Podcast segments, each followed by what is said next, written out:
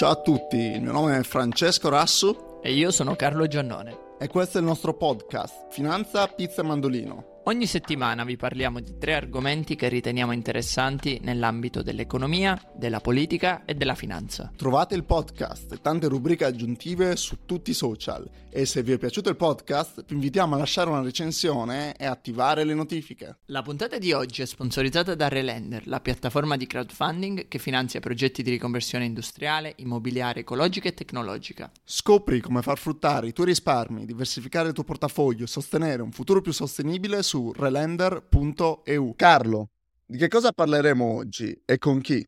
Questa settimana è stata una settimana estremamente importante per la storia italiana del passato, del presente e del futuro, perché come sappiamo tutti Silvio Berlusconi, ex presidente, del, ex presidente di Fininvest, ex presidente del Milan, è morto all'età, se non sbaglio, di 86 anni.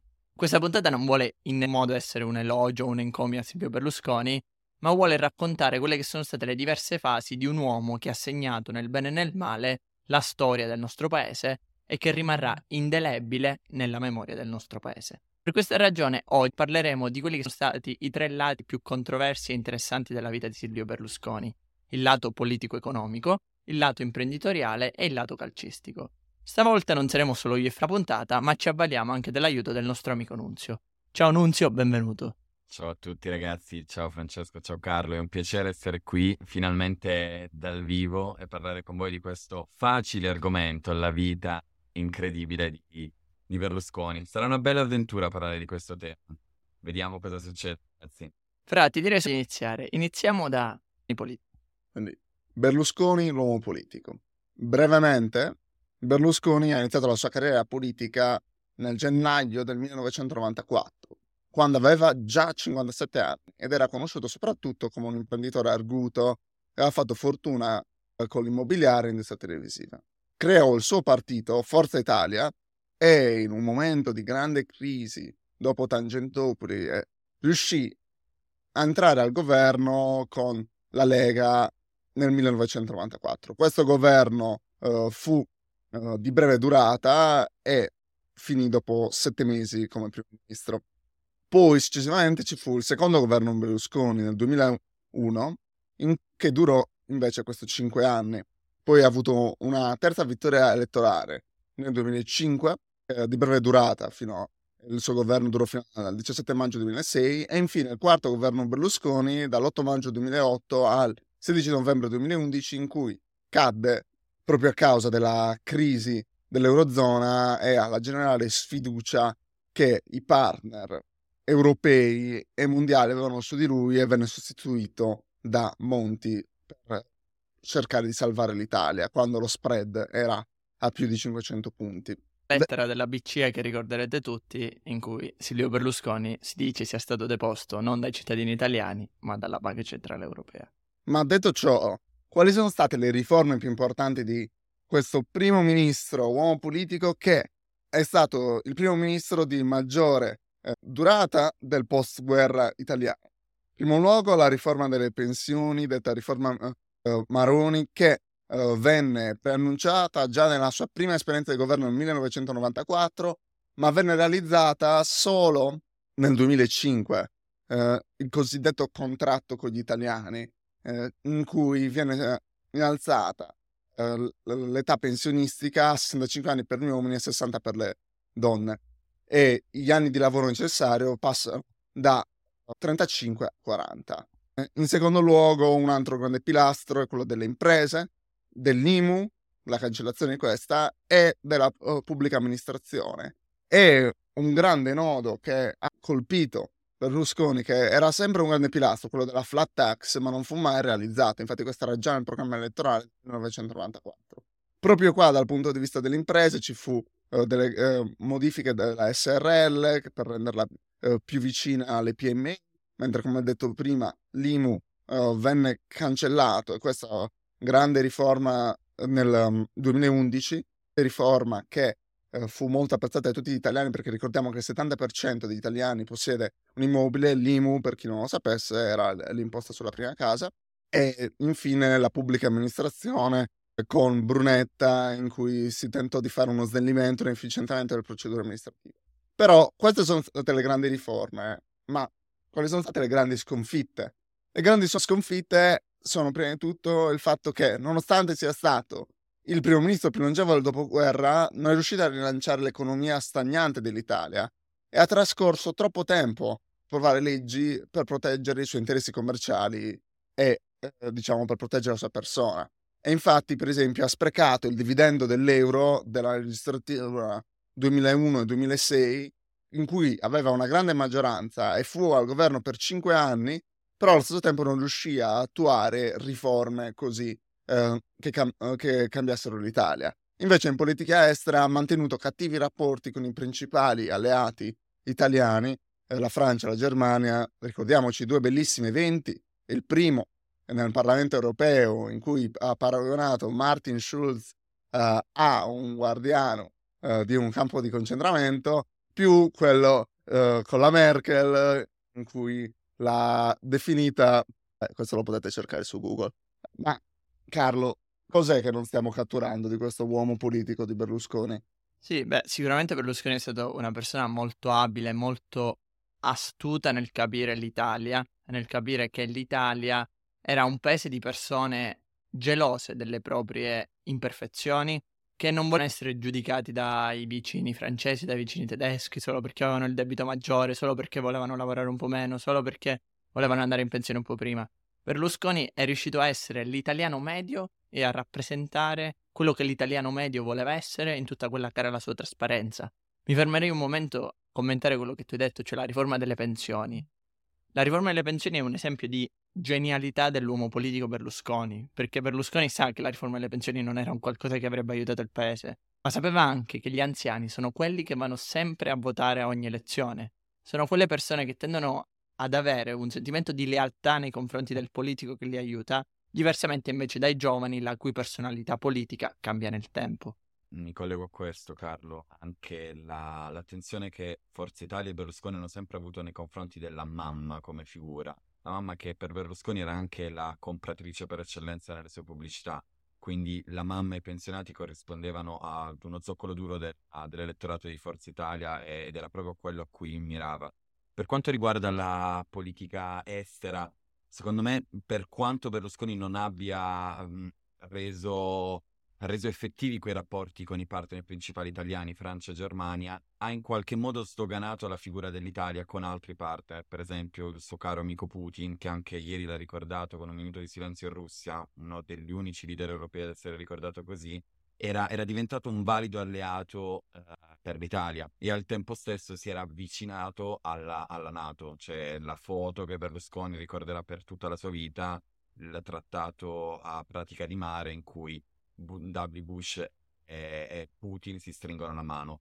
È, è un'operazione complessa di politica estera, quindi se da una parte lui si avvicinava a quelli che erano i leader più lontani, dall'altra parte si allontanava dai più vicini. E forse alla fine proprio quella lontananza dei leader più vicini come la Germania e la Francia l'ha punito nel, nel 2011.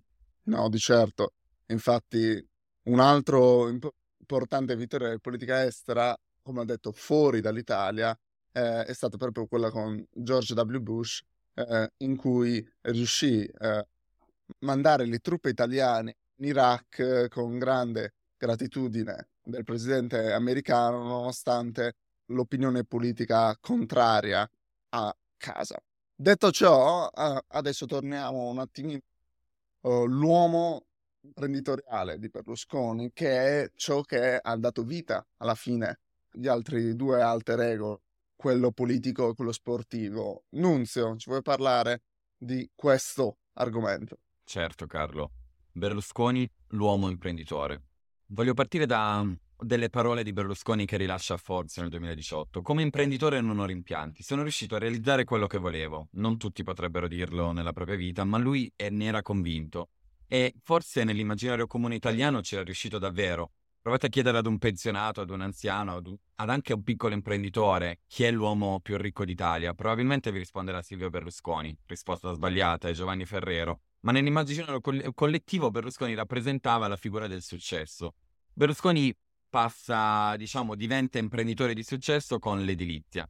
L'avventura imprenditoriale di Berlusconi inizia nel 61 con Cantieri Riuniti Milanesi E qui, dopo un primo esperimento a Brugherio su, su uno sviluppo per 4.000 abitanti, riesce a realizzare quelli che saranno due modelli dell'imprenditoria italiana nel, negli anni 70-80. C'è la Milano 2 nella zona di Segrate a Milano e la Milano 3 nella zona di Basilio dieci anni dopo. Quello che passerà alla storia per Milano 2 è proprio la volontà di Berlusconi di creare una nuova tipologia di città lui si impegna così tanto, mh, mhmm, davvero entrando nei palazzi di Roma per riuscire a fare tutto quello che vuole con i suoi amici e al tempo stesso riesce persino a modificare alcune rotte aeree dell'aeroporto di Linate. Le onde sonore erano altissime in quella zona, superiore ai 100 decibel, lui riesce a modificarle pur di costruire Milano 2. Ma l'avventura imprenditoriale di Berlusconi non finisce nell'edilizia si passa alla televisione, nel 76 c'è una riforma della Corte Costituzionale che sancisce la, leggi- la legittimità delle tv private in ambito locale. Berlusconi parte dalle tv locali, ma al tempo stesso ne fa una nazionale, sebbene non ci fosse una normativa a livello nazionale per le tv private. Nel 76 rileva Telemilano da Properzi. Telemilano viene rilevata come una sorta di backing finanziario, come una sorta di pledge finanziario, perché Properti non riusciva a pagare il canone d'affitto nei locali in cui sorgeva, sorgeva proprio Telemilano e questi locali per caso erano proprio di Edil Nord di Berlusconi, che acquisisce la società per una cifra simbolica. Subito dopo acquisisce Italia 1 da, da Rusconi, Rete 4 da Mondadori e nell'80 c'è un po' la sliding door della, della carriera televisiva di Berlusconi. Lui acquista i diritti televisivi del Mondialito, che solitamente era proprio un una delle trasmissioni principali del palinsesto Rai, che era un torneo di calcio fra nazioni sudamericane ed europee, un po' la Nations League dei nostri tempi, e qui ottiene dalla Rai l'uso del satellite nella, per la trasmissione in diretta nella Lombardia.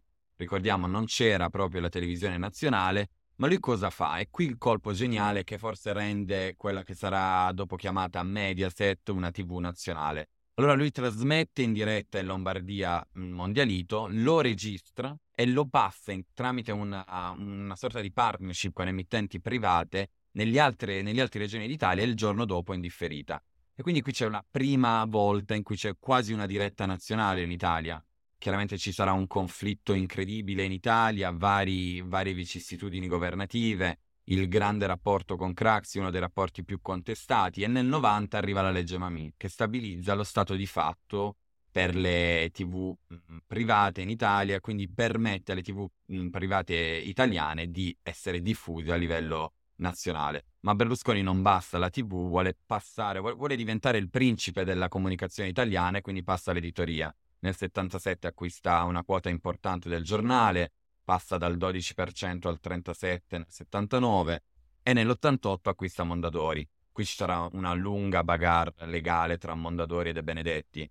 Quindi Berlusconi inizialmente acquisisce quello, tutta la catena Mondadori, quindi i principali quotidiani, La Repubblica e 13 giornali locali, settimanali come Panorama, Espresso, Epoca e anche il settore libri.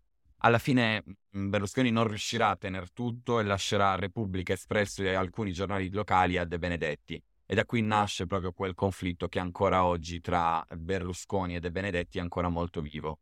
E infine si passerà alla finanza. E la finanza è qualcosa che Berlusconi non aveva visto prima, non ha, forse non era neanche interessato tanto a quel mondo, ma nell'82 con Ennio Doris realizza il Programma Italia. Programma Italia che mh, dopo 30 anni diventerà Banca Mediolanum e ancora oggi la famiglia Doris e Berlusconi sono i principali azionisti di Banca Mediolanum. E Berlusconi quindi è un uomo che si applica e in qualche modo riesce ad ottenere il successo anche in maniera alcune volte macchiavellica in tutti gli ambiti inizia ad operare. È meglio però alcune volte citare anche i fallimenti della persona Berlusconi nell'ambito imprenditoriale e forse due sono i più emblematici. Lui acquista la catena alla Standa, qui voleva usare questa catena di supermercati con la pubblicità e la televisione per promuovere, fare placement dei suoi prodotti, non ci riesce infatti qualche anno dopo dovrà, dovrà rivenderla. Nel 94 fa la stessa, la stessa, operazione col settore turistico per rivaleggiare Franco Rosso, Five, eh, ehm, nel 94 fa la stessa operazione col settore turistico per rivaleggiare Alpiture e Franco Rosso, acquista la Five Viaggi, ma anche qui è un fallimento. E infine, forse l'ultima operazione, la grande impre- operazione imprenditoriale di Berlusconi è quella del 99 Berlusconi voleva essere un piccolo Bezos italiano, acquista Jumpy con l'idea di creare un servizio a, gratuito per la rete e anche iniziare un e-commerce. Questa operazione va molto male, nessuno ricorderà Jumpy e Yahoo alla fine e Google prenderanno il territorio italiano. Ma forse l'avventura imprenditoriale più famosa per tutti gli italiani di Berlusconi è quella nel mondo calcistico. E forse sarà proprio quella nel mondo calcistico a farlo entrare nei cuori sia sportivi che politici degli italiani. Sì, mi piacerebbe commentare quello che hai detto, Nunzio. La prima cosa che mi piacerebbe commentare è quella appunto dell'edilizia. E due giorni fa stavo ascoltando la, l'intervista di Sandro che diceva incredibile, Berlusconi è riuscito a costruire Milano 2 in un terreno che non era edificabile. Qua e Ci apre sono 5 anni di, di, di, di, bagar legali prima delle, delle edificazioni, è incredibile come storia. Esatto. E qui c'è, diciamo, c'è tanto mistero perché appunto eh, qui Francesco ne parlerà anche meglio. Tutta quella storia come Berlusconi abbia potuto finanziare Milano 2, da dove siano arrivati i soldi. Sì, diciamo che questo paragrafo esattamente è un paragrafo molto contenzioso perché uh, i capitali per Milano 2 uh, furono ricevuti uh, dalla Svizzera e eh, diciamo che due dei suoi grandi business partner che l'hanno seguita in tutta la vita di Berlusconi furono Cesare Previtti e Marcello Dell'Utri. Ricordiamo Cesare Previtti radiato dall'ordine e cancellato il vitalizio, mentre Marcello Dell'Utri eh, considerato da tutti come colui che ha instaurato il dialogo tra Berlusconi e la mafia per la protezione di quest'ultimo. No, Berlusconi non è mai stato condannato, lasciamo agli ascoltatori eh, il compito di eh, informarsi su questo. La seconda cosa su cui mi so- soffermerei che ha detto Nunzio è televisione e media. La grande differenza che ho sempre riscontrato tra Berlusconi e tanti altri uomini politici è che Berlusconi nelle sue imprese si era circondato di personalità che nel bene e nel male erano comunque personalità carismatiche e di una certa intelligenza emotiva e sociale. A Confalonieri, Penso a tante altre figure di Fininvest che sono state estremamente importanti anche nella sua ascesa politica. Se i nostri ascoltatori hanno visto la serie Stefano Accom Leone 1992, 1993, 1994, vedranno come Berlusconi non era realmente convinto di entrare in politica, ma come la spinta di Confalonieri e l'aiuto di Marcello Dell'Utri siano stati essenziali nel tessere quella tela che era partita già nel 90, già nel 91 e che avevano negli anni successivi a spingere Berlusconi tramite discorsi, tramite le conferenze, tramite le interviste televisive a dire ai lettori sempre più l'Italia ha bisogno di un uomo che ce l'abbia fatta, siamo stanchi dei politici della Prima Repubblica, l'Italia ha bisogno di qualcuno che sappia amministrare un paese come abbia saputo amministrare le imprese e abbia messo nella mente degli italiani l'idea che quell'uomo era Silvio Berlusconi. Sì, diciamo che una delle sue capacità più grandi era quella di circondarsi da un circolo quasi magico. Lui aveva il ruolo da, da mecenate in quel circolo e tutte queste figure carismatiche, come dicevi Carlo, diventavano membri di tutte le sue imprese imprenditoriali. Lo stesso Galliani, per esempio, nasce come un collaboratore da la prima Telemilano, nasce come un collaboratore di produttore di cavi per la distribuzione TV nella zona milanese e poi lui diventa, diventa il braccio destro di Berlusconi nell'avventura imprenditoriale calcistica. Quindi lui aveva questa capacità di prendere qualcuno di cui si fidava e in qualche modo renderlo capace di lavorare in tutti i vari ambiti in cui operava. Ed è qualcosa che è molto difficile da trovare sul mercato, specialmente in questo momento storico che è un mercato molto più specializzato rispetto a quello degli anni 70-80. Ed è proprio con questo assist, parlando di Galliani, che ci spostiamo al terzo argomento. Berlusconi nel mondo del calcio. È il 1985 quando il Milan, il club con un passato glorioso, versa in cattive acque e si parla addirittura di fallimento. Va Berlusconi? Berlusconi inizia ad interessarsi a quello che è il club di Milano e capisce come possedere un club di calcio non sia soltanto motivo di orgoglio personale, ma sia estremamente importante qualora si voglia spingere in politica e dal punto di vista imprenditoriale.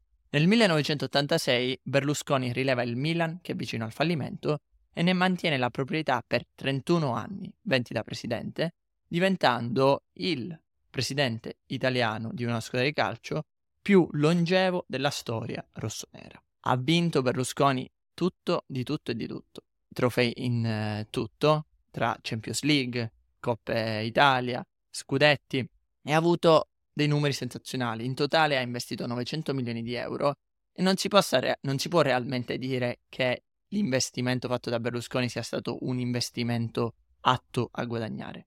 Ma l'investimento indiretto nel Milan è stato uno degli investimenti più intelligenti della storia di Berlusconi. Oggi tanti tifosi milanisti sono capaci di dire guardate io votavo Craxi, io votavo Partito Comunista, però Berlusconi è il presidente della mia squadra, Berlusconi ci ha portato a vincere un sacco di Champions League, ci ha portato sulla vetta d'Europa. Devo votare Silvio Berlusconi perché ho un debito di riconoscenza nei suoi confronti. Berlusconi, diversamente da tanti altri presidenti, non era un presidente passivo di calcio, ma estremamente attivo. Andava negli spogliatoi e dava addirittura indicazioni all'allenatore come mettere la propria squadra.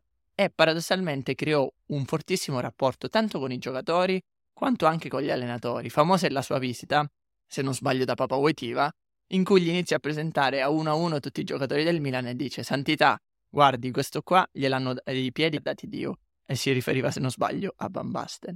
Ma Berlusconi non finisce lì, ah, il suo ciclo vincente è un ciclo caratterizzato dall'acquisto di fuoriclasse assoluti, 5 palloni d'oro durante la sua era. Gullit, Van Basten tre volte, UEA, Shevchenko e Kakà. Gli chiederanno qual è stato il suo giocatore preferito, lui risponderà: Ce ne sono stati molti, ma se ne devo scegliere uno, Van Basten, perché rappresenta esattamente quello che ho cercato di essere io nella vita: talento misto ad intelligenza.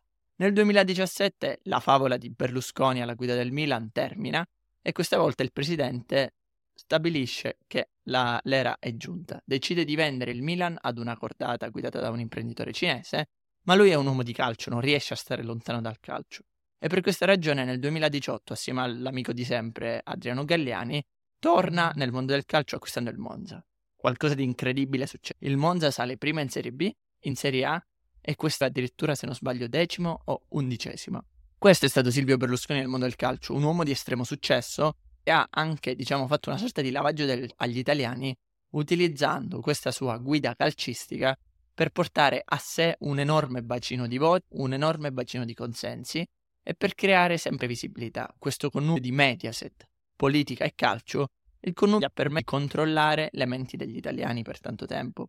Si dice che, anzi, Repubblica ha scritto nella prima pagina, Berlusconi muore il primo populista di sempre. Perché Berlusconi è stato realmente questo, è stata una persona che ha parlato sempre alla pancia degli italiani, creando quella che è la personalità degli italiani. Si dice che la rete Mediaset è stata la rete che ha determinato l'ascesa dei grillini e del Movimento 5 Stelle, perché ha portato avanti dei contenuti molto semplici, molto banali e non intellettualmente pesanti, hanno fatto una sorta di lavaggio del cervello nei confronti di tutto il popolo italiano, determinando quindi il consenso di tutti quei partiti che non, che non avevano bisogno di spiegare come implementare una politica, ma che promettevano e ti convincevano che quella politica sarebbe divenuta realtà prima o poi. Questo è stato Silvio Berlusconi. Carlo, tornando al connubio calcio-politica, c'è qualcosa che secondo me di straordinario che lui fa. Lui porta il linguaggio del calcio nella politica. Berlusconi è il primo, Forza Italia è il primo partito in Italia, ma probabilmente uno dei primi in Europa ad avere un inno, ad avere una bandiera e anche dal nome Forza Italia. Forza Italia era il motto della nazionale italiana. Quando i tifosi andavano allo stadio per tifare la nazionale, gli azzurri, dicevano Forza Italia. Quindi era un nome che era caro a tutti quindi lui riesce a trasportare quel linguaggio nella politica e anche il bipolarismo nasce come una, una, una forma di competizione calcistica, una squadra contro l'altra. Quindi il, l'esperimento del calcio è un esperimento quasi propiziatorio alla politica. E lui ha quindi la capacità di traslare tutti quei costumi, quei linguaggi della, del calcio alla politica ed è qualcosa che per la prima volta viene fatto da un politico nella, nel mondo europeo.